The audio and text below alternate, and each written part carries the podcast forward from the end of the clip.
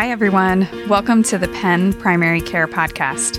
I'm your host, Amber Bird, and I'm joined by my co host, Rani Nandiwada. And today we are very pleased to be joined by Mona Almuqaddam, an endocrinologist at Penn and expert in osteoporosis.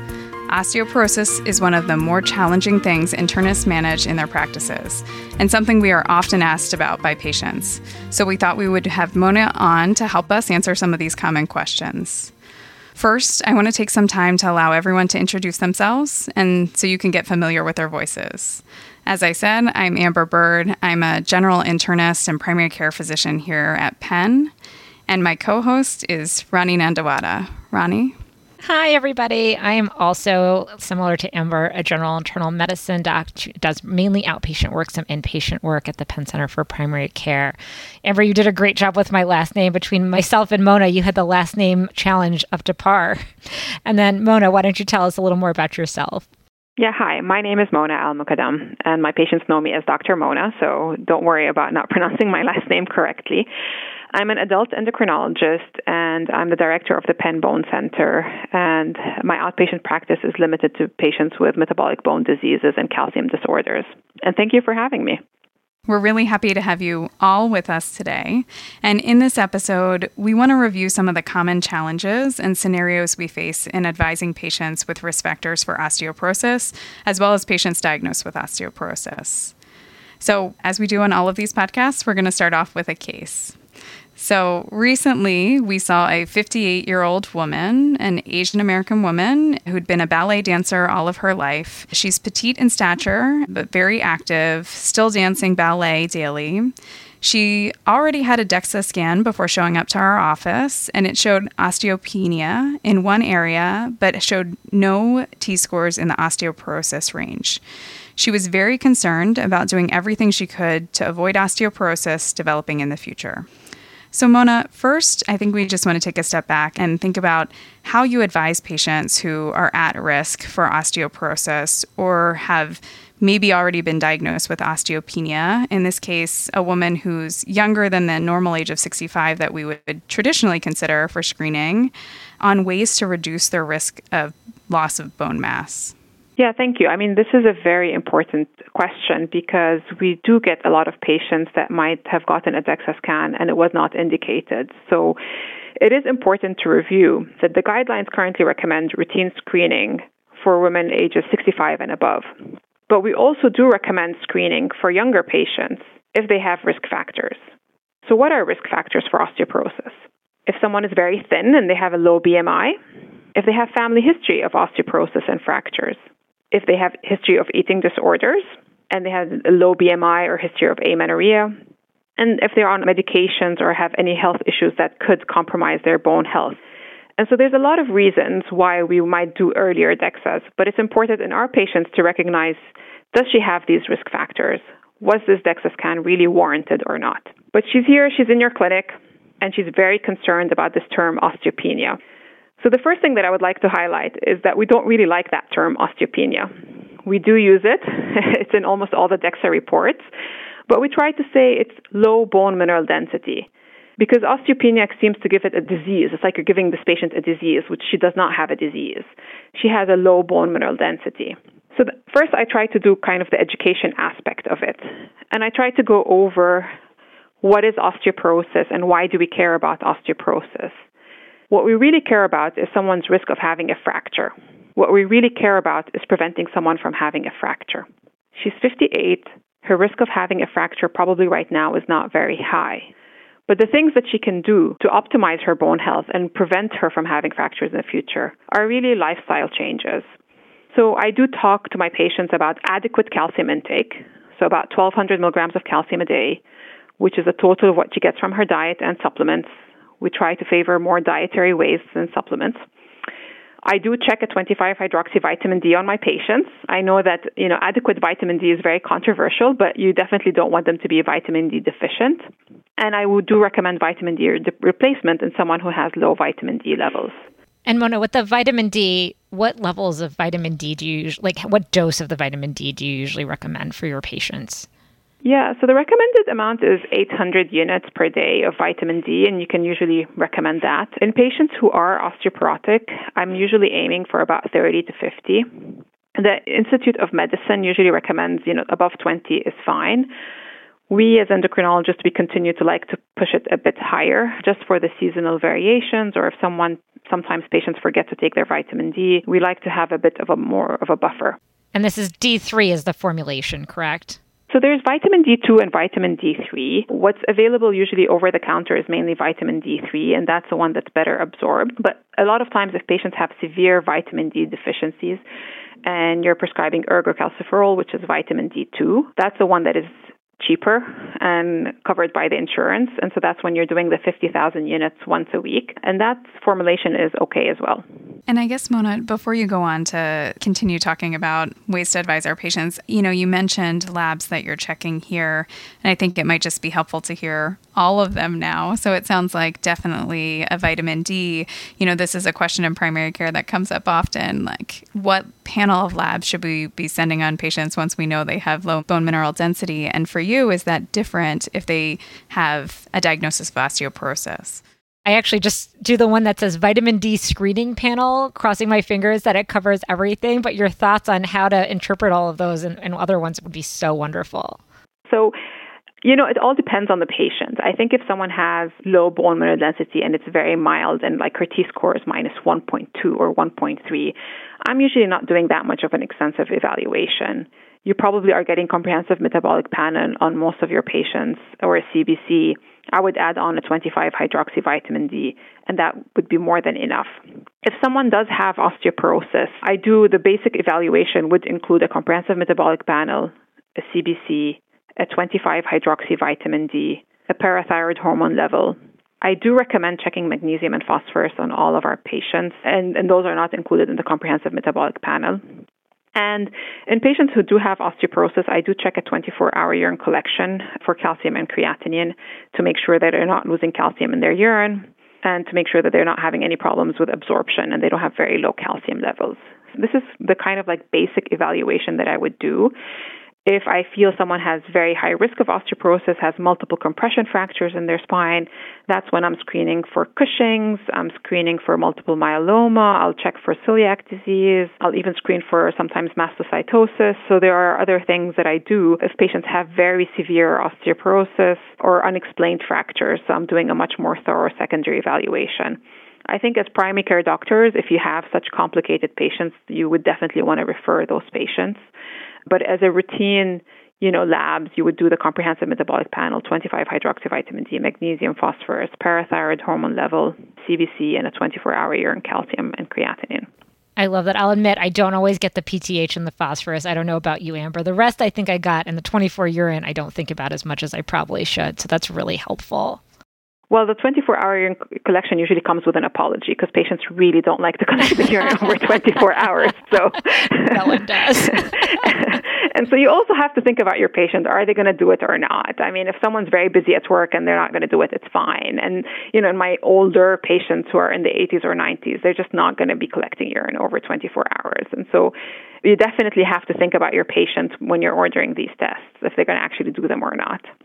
Great. So I think that was really helpful, and I think will help all of us as we begin our basic lab orders before considering initiating therapy. I think Rani had some questions about exercise specifically. Yeah, I definitely do. I have so many lovely little women who come and they're, you know, post 65. We've diagnosed them you know, with osteoporosis, or even I'm now going to change my phrasing, not with osteopenia, but with low mineral bone density.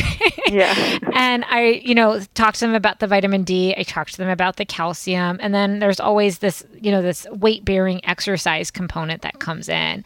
I know for a lot of my patients, especially where I'm worried about frailty and stuff, I actually advise them if they can afford it, which is a hard part of this, to get a personal trainer or someone who can teach them how to do the exercises safely in a way where they won't cause further injury. But what do you advise your patients when you're thinking specifically about exercise as either a preventative measure or even therapeutic for a patient with osteoporosis?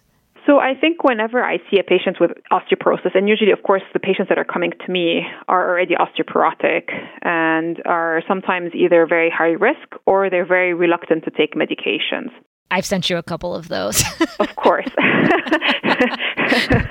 you know, this is what I deal with every single day. But, you know, a lot of patients are really reluctant to take medications and they're always looking for non medicinal ways to treat their osteoporosis. And so I really always try to highlight the importance of lifestyle, of calcium, vitamin D, avoiding things that are bad for your bones, and exercise. I say exercise is extremely important. However, most of the time it's not enough. So what I try to tell my patients is that these are all they work complementary. It's not either or. And in terms of what exercises they can do, that really depends also on the patient. So if I have a 58 year old, like you know the first patient that we presented, who's young and healthy and she's a ballet dancer, I'm not going to now limit her exercise and say you can't do certain exercises. I would encourage her to do impact exercises. So, low impact or high impact should be fine for her.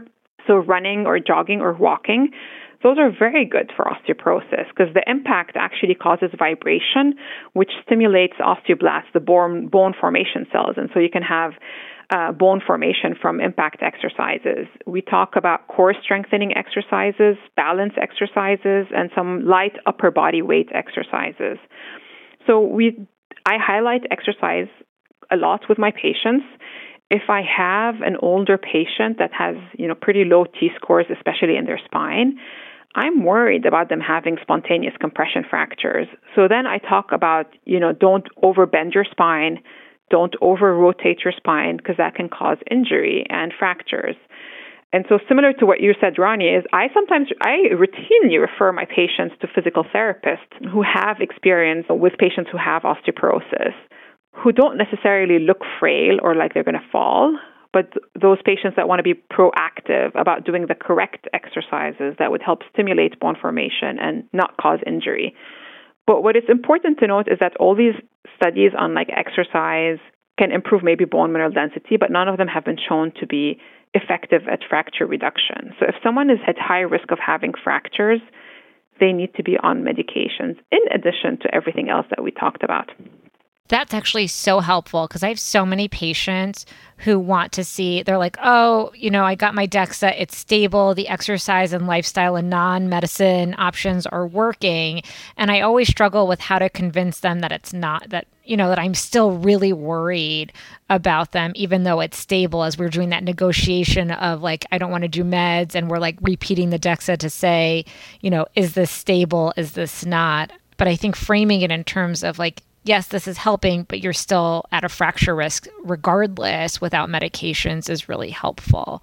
One thing that I wanted to note, which I find very important, is that a lot of times I can't convince patients during the first visit, but I set the stage for next visit where I tell them, again, what I care about is your fracture risk. And unfortunately, as we get older, even if your bone density continues to be exactly the same, your risk of having a fracture increases with time. So the strength of my recommendation for treatment will increase with time. So I try to set the stage from the first visit so that when they come to see me next year or the year after and their bone density continues to be stable, I'll tell them, but you're older now and your risk of having a fracture is even higher. So I think all of these things are very important and really allowing the patients to understand that we care about fractures, not just numbers. I think that's really helpful. And what I will add to kind of my counseling is that idea that this is, even if it's stable, the fracture risk is going to increase over time. And I think we do that a lot with thinking about statin initiation. You know, age is such a large risk factor that even if people don't want to start a medication right away, we're counseling for the future. And I don't universally do that when I'm talking about bone density with this idea of somebody who's osteopenic, you have one extreme where they don't want meds, but there is some data or question in terms of even with osteopenia, thinking about should we start them on medication. And so, in that light, where do you stand, Mona? So there was initially, you know, the thought of how do we prevent osteoporosis? Like I want to prevent osteoporosis. Let's start medication early to to prevent osteoporosis. And really we've shifted our treatment now to thinking about how can we prevent fractures and I only start patients on medications if I feel that they're at high risk of having fractures. So the treatment guidelines are as such. you treat people who have osteoporosis, either as defined by their DEXA scan or by history of fragility fractures. And then people who are in this osteopenia range, that's when we use FRAX. And so FRAX allows you to incorporate their age, which is a huge determinant of the risk of fracture, and other risk factors, like if their parents have had a hip fracture, if they're on steroids, if they drink excessive alcohol, if they have a low BMI, have they had fractures in the past? And so you're looking at different risk factors and you're calculating what is the risk of having a fracture in the coming 10 years. And so you're able to risk stratify them, and if they're at high risk of having fractures, then I would recommend treatment. All right, Amber, I'm going to pass it back to you to think about some of our next steps with her. Yep. So we're just going to wrap up with one last question because we do have another case we want to get Mona's expertise on. So, just a final question on this. We counsel her, we have some lifestyle changes she can make in terms of nutrition and staying active. We're going to get her into physical therapy just to make sure she's exercising in a healthy way. But I think one question that comes up is now that we have this diagnosis of low bone mineral density, when should we be checking a DEXA again for these patients? I feel like we have some frameworks when somebody is diagnosed with osteoporosis, but here are we using the severity of their low bone mineral density to make that decision? So I think what we're referring to, what we can use is the New England Journal of Medicine paper that was published in 2012, where it looked at women 65 years and above, and they looked at their T scores and what was their risk of transitioning into osteoporosis. And what they found was people who had normal bone density or what they refer to as mild osteopenia, meaning that the T score was between minus 1 and minus 1.5. So this is like mild osteopenia, that the risk of transitioning to osteoporosis was like 15 years. And then people who had moderate between 1.5 and, and 2, then it was 5 years. And then if they had more advanced osteopenia, meaning between minus 2 and minus 2.5, then, you know, one year follow up made sense.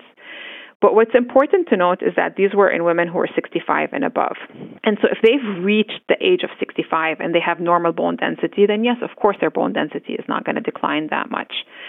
In this patient who's 58, she already has osteopenia.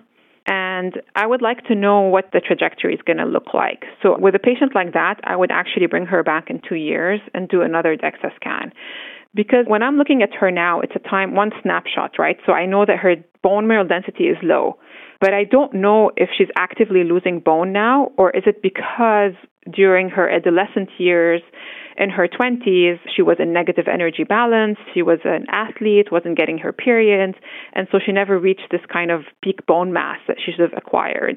And so she was just starting off at a lower baseline. So having that follow up DEXA in two years will allow me to determine if she just started off with a lower baseline or is she actively losing bone. So let's get into our next case because I think this is where we really want to hear a little bit of the nuance over selecting a medication. So let's assume that we now have a patient who does score in the osteoporosis range based on their T score on their most recent DEXA. I think we can certainly talk about making a decision to use a T score versus a Z score and how you select for patients. But I think more globally, it's just helpful for us to know like when you get that DEXA test back, what are you looking for? What's the first area that you look at, particularly if they have a T score that's already in the osteoporosis range? So I think just to quickly answer the question about the T score or the Z score. So in postmenopausal women and men ages 50 or above, we're looking at the T score and not the Z score. And so the T score is basically we're comparing our patients, your patients are being compared to the average bone mineral density of like a 20 to 29 year old female. And we're saying how does their bone density compare to what we consider as ideal bone mineral density? And so that's the T score. That's the number of standard deviations they're away from the average bone mineral density of a 20 year old white female. Versus the Z score is we're comparing the bone density to the average bone mineral density of someone of their comparable age, comparable sex, and comparable ethnicity. And we're saying how do they compare to kind of a similar cohort to theirs. And so we use the Z score for younger patients who are, you know, men below the age of 50 and premenopausal women to say if their bone mineral density is below what is expected for their age or is it within what is expected for their age versus the T score is what we use for diagnosis, and the cutoff is minus 2.5 or below to define someone as having osteoporosis. And similar to probably all the other things that I talked about, it really depends on the patient. It depends on if the patients had prior fractures. How low is the T score? What other comorbidities do they have? What concerns about side effects do they have? What allergies do they have? So I'm trying to think about multiple things when I'm trying to decide what's the best medication for this specific patient. So, in the past, everyone used to think of bisphosphonates as being the first line of therapy. But all the newer guidelines kind of put all the class of medications that we have on the same line and can be considered as first line therapy. The way I try to explain it to my patients is osteoporosis is due to an imbalance between the amount of bone being formed and the amount of bone being removed. And so we have medications that work by decreasing the amount of bone being removed, or what we consider anti resorptive agents. So that would be the bisphosphonates, that would be denosumab, which is Prolia, that would be estrogen. And then we have medications that I consider as osteoanabolic agents. And those are medications that stimulate bone formation. And that would be like teriparatide or abaloparatide, which are given as a daily injection. And then more recently, we have Evenity, which is romosozumab, which works as a medication to stimulate bone formation and also decreases the amount of bone being removed. So if I have a patient who has a very low T score, less than minus 3.5, or they've had multiple compression fractures, I'm usually starting with the osteoanabolic agents, meaning the daily injections, teriparatide or abaloparatide, or romosozumab, which is Evenity. If someone is low risk, their T score is minus 2.7, they don't have any other risk factors, they've never broken any bones, I would start with an oral bisphosphonate. And if they don't tolerate it, I might switch to an intravenous bisphosphonate. Great. So that's really helpful, Mona. What I would say is from my primary care practice, I think I'm almost always just thinking about bisphosphonates initially. So that risk stratification is really a helpful way to think about this. I guess one question I have based on that is if we are getting somebody who's having, you know, a very severe osteoporosis on initial DEXA scan, is it right to think that this would not be an unreasonable time to get you involved to consult endocrine and to get your input on how to best manage these patients? So, I think in terms of who is able to manage patients with osteoporosis. Definitely a specialist like myself who does osteoporosis, but even if there's a primary care doctor who really enjoys managing osteoporosis, is very comfortable ordering these medications, can manage that. But at any time when you feel like you're not comfortable with certain medications, you don't have enough knowledge of the side effects or when to use them, then that would definitely be a reasonable time to refer patients. Anyone, I would say anyone who has a T score less than minus 3.5 should be referred because we would probably order more extensive evaluation for secondary causes of osteoporosis. Anyone who's actively fracturing while on therapy definitely should be referred to us. And anytime patients are not willing to take medications, I mean, I get a lot of referrals for that one specific reason. And I see a lot of patients that have seen multiple doctors and they're coming to me as a third opinion or fourth opinion for osteoporosis because they're just very reluctant to take medications. And so I think those are very reasonable patients to refer to me. What I have found to be effective as well is what I try to explain to my patients is you have osteoporosis. These medications have been proven to work at decreasing your risk of fractures. At some point, I really only care that you're on an effective medication. And when you go see multiple doctors, and multiple doctors are giving you different recommendations in terms of which medication to use, I try to bring it back and say, all four of us said you needed to be on a medication. And that's the take home message. The take home message is you have osteoporosis, your risk of breaking a bone is very high. We all believe you need to be on a medication. We're all recommending a highly effective medication. Which medication they decide they want to take can vary from one patient to the next, from their comorbidities, because of cost reasons, whatever the cause might be. Yeah, I think that is a helpful perspective. I think for myself, and I, I don't know how Rani feels about this, but the osteoanabolic agents I think are probably out of my wheelhouse, like the agents where I think I'd always be consulting you, just because I think, you know, we're not as comfortable with prescribing those. So, Mona, I think I really like that perspective in terms of thinking about when to refer to you as a specialist versus what's in our wheelhouse. I'm with Amber. You know, I, alendronate's my favorite. I'm comfortable with it. I recommend it. I start patients on it. I think having those boundaries to say, you know, when am I, where am I comfortable, and might change how I have discussions with patients. So if it's higher, you know, I might prep them about what discussion they may have with you thinking about these other agents versus what I'm more comfortable with. And so, thinking about this further, I think some of the other places we want to talk about, you had brought up some of the other medications like Prolia. So, trying to get your thoughts on preferences with Prolia and really in terms of that versus the bisphosphonates, and would love to hear your perspective on that. So denosumab is also an anti-resorptive agent, but it's not a bisphosphonate. So it's in a completely different class than bisphosphonates, but it is also an anti-resorptive agent. And it's given as a subcutaneous injection every six months, and it does have to be given in an office setting. The data on denosumab is remarkable. It's highly effective. It can decrease your risk of having fractures in the spine and in the hip and in other locations. But my biggest concern with denosumab is that it's a very reversible medication. So once you start the medication, our patients need to get it every six months. So what I tell my patients in clinic, like if we're going to start denosumab, it's going to be a contract between you and me, and you have to make sure that you get your medication every six months.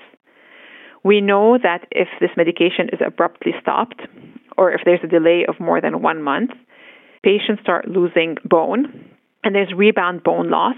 And there's been case reports of patients developing multiple compression fractures in their spine during that time. So it is very important that patients continue taking this medication every six months. The other concern with Prolia is that we don't know how to safely get patients off of it. So we don't recommend a drug holiday from Prolia. And so if we decide we want to get someone off of Prolia, we do transition them to bisphosphonates but we don't have the data to support that this will prevent the bone loss from happening completely. But we do that because we don't want them to have significant bone loss, and so we try to prevent that by giving bisphosphonates.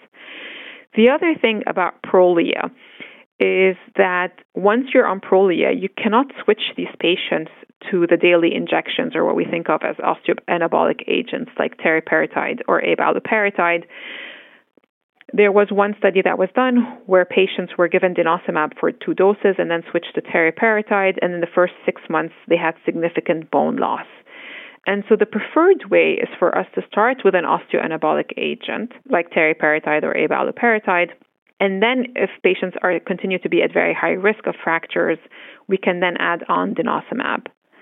Denosumab sometimes it's appealing in patients who have chronic kidney disease because it's not renally excreted. So some of our patients that have impaired renal dysfunction, we do sometimes use Prolia for that reason.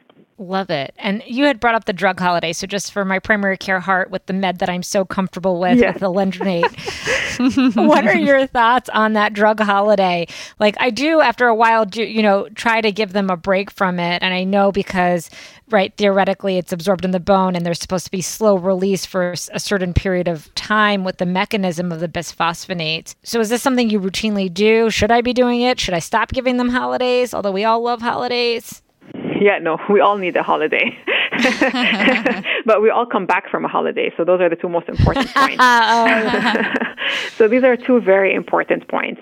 But I think when the treatment of osteoporosis first came out and alendronate was first approved, it was thought of as being, you know, it's a chronic disease like hypertension and you're going to give patients medications for the rest of their life.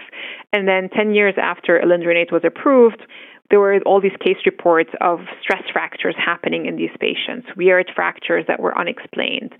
And that's the concern for what we call atypical femur fracture, which is a stress fracture that can happen in the thigh bone, and it's associated with prolonged use of bisphosphonates. And coupling that with the fact that most of the studies that were done to demonstrate efficacy of these drugs were three to five year studies. So when you're balancing these two pieces of information, there's really very little data that continuing bisphosphonates beyond five years is going to be helpful for the patients. And so the current recommendations is that you do bisphosphonates for five years. At five years, you assess.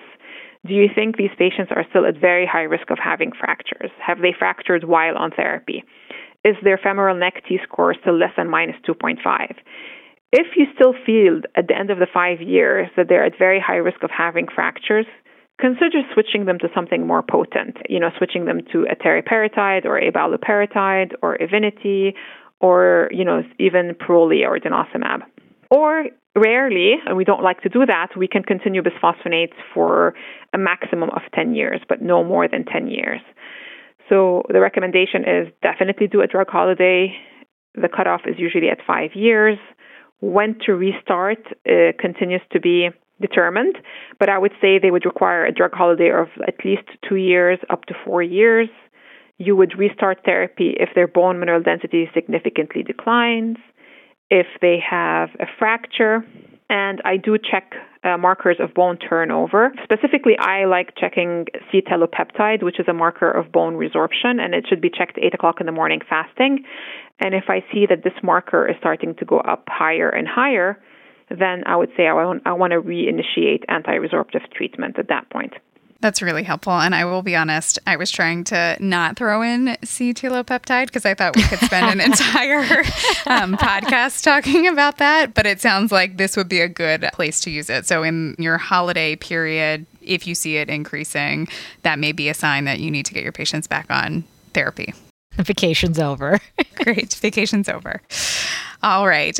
So, this has been wonderful. I think we've had a lot of really useful points I know from my own practice. I'm just thinking about how moving forward, I am likely going to be taking a closer look at those T scores. And for patients who fall into that severe osteoporosis range, honestly thinking about having a conversation about not just starting bisphosphonates and maybe even considering getting people into endocrine a little earlier to you know think about these osteoanabolic agents so that is certainly my take home point Rani any great learning points I mean, so many as we think about our practice. And I think the the thoughts on the teriparatide and, you know, the osteoanabolic part of that is so important. And I'm also going to really try for you, Mona, to not use osteopenia and do low bone mineral density from here on as I have conversations and not try to diagnose my patients with diseases they don't need. So thank you again for all of this. Of course, ICD code you can put osteopenia for you know, but but as this, when you're discussing with patients, I think I try to refrain from using that term. That's great. Well, thank you, Mona. Thank you, Rani. It has been great to have this discussion with you. Thank you all for listening in, and hopefully, we'll see you all on the next Penn Primary Care podcast.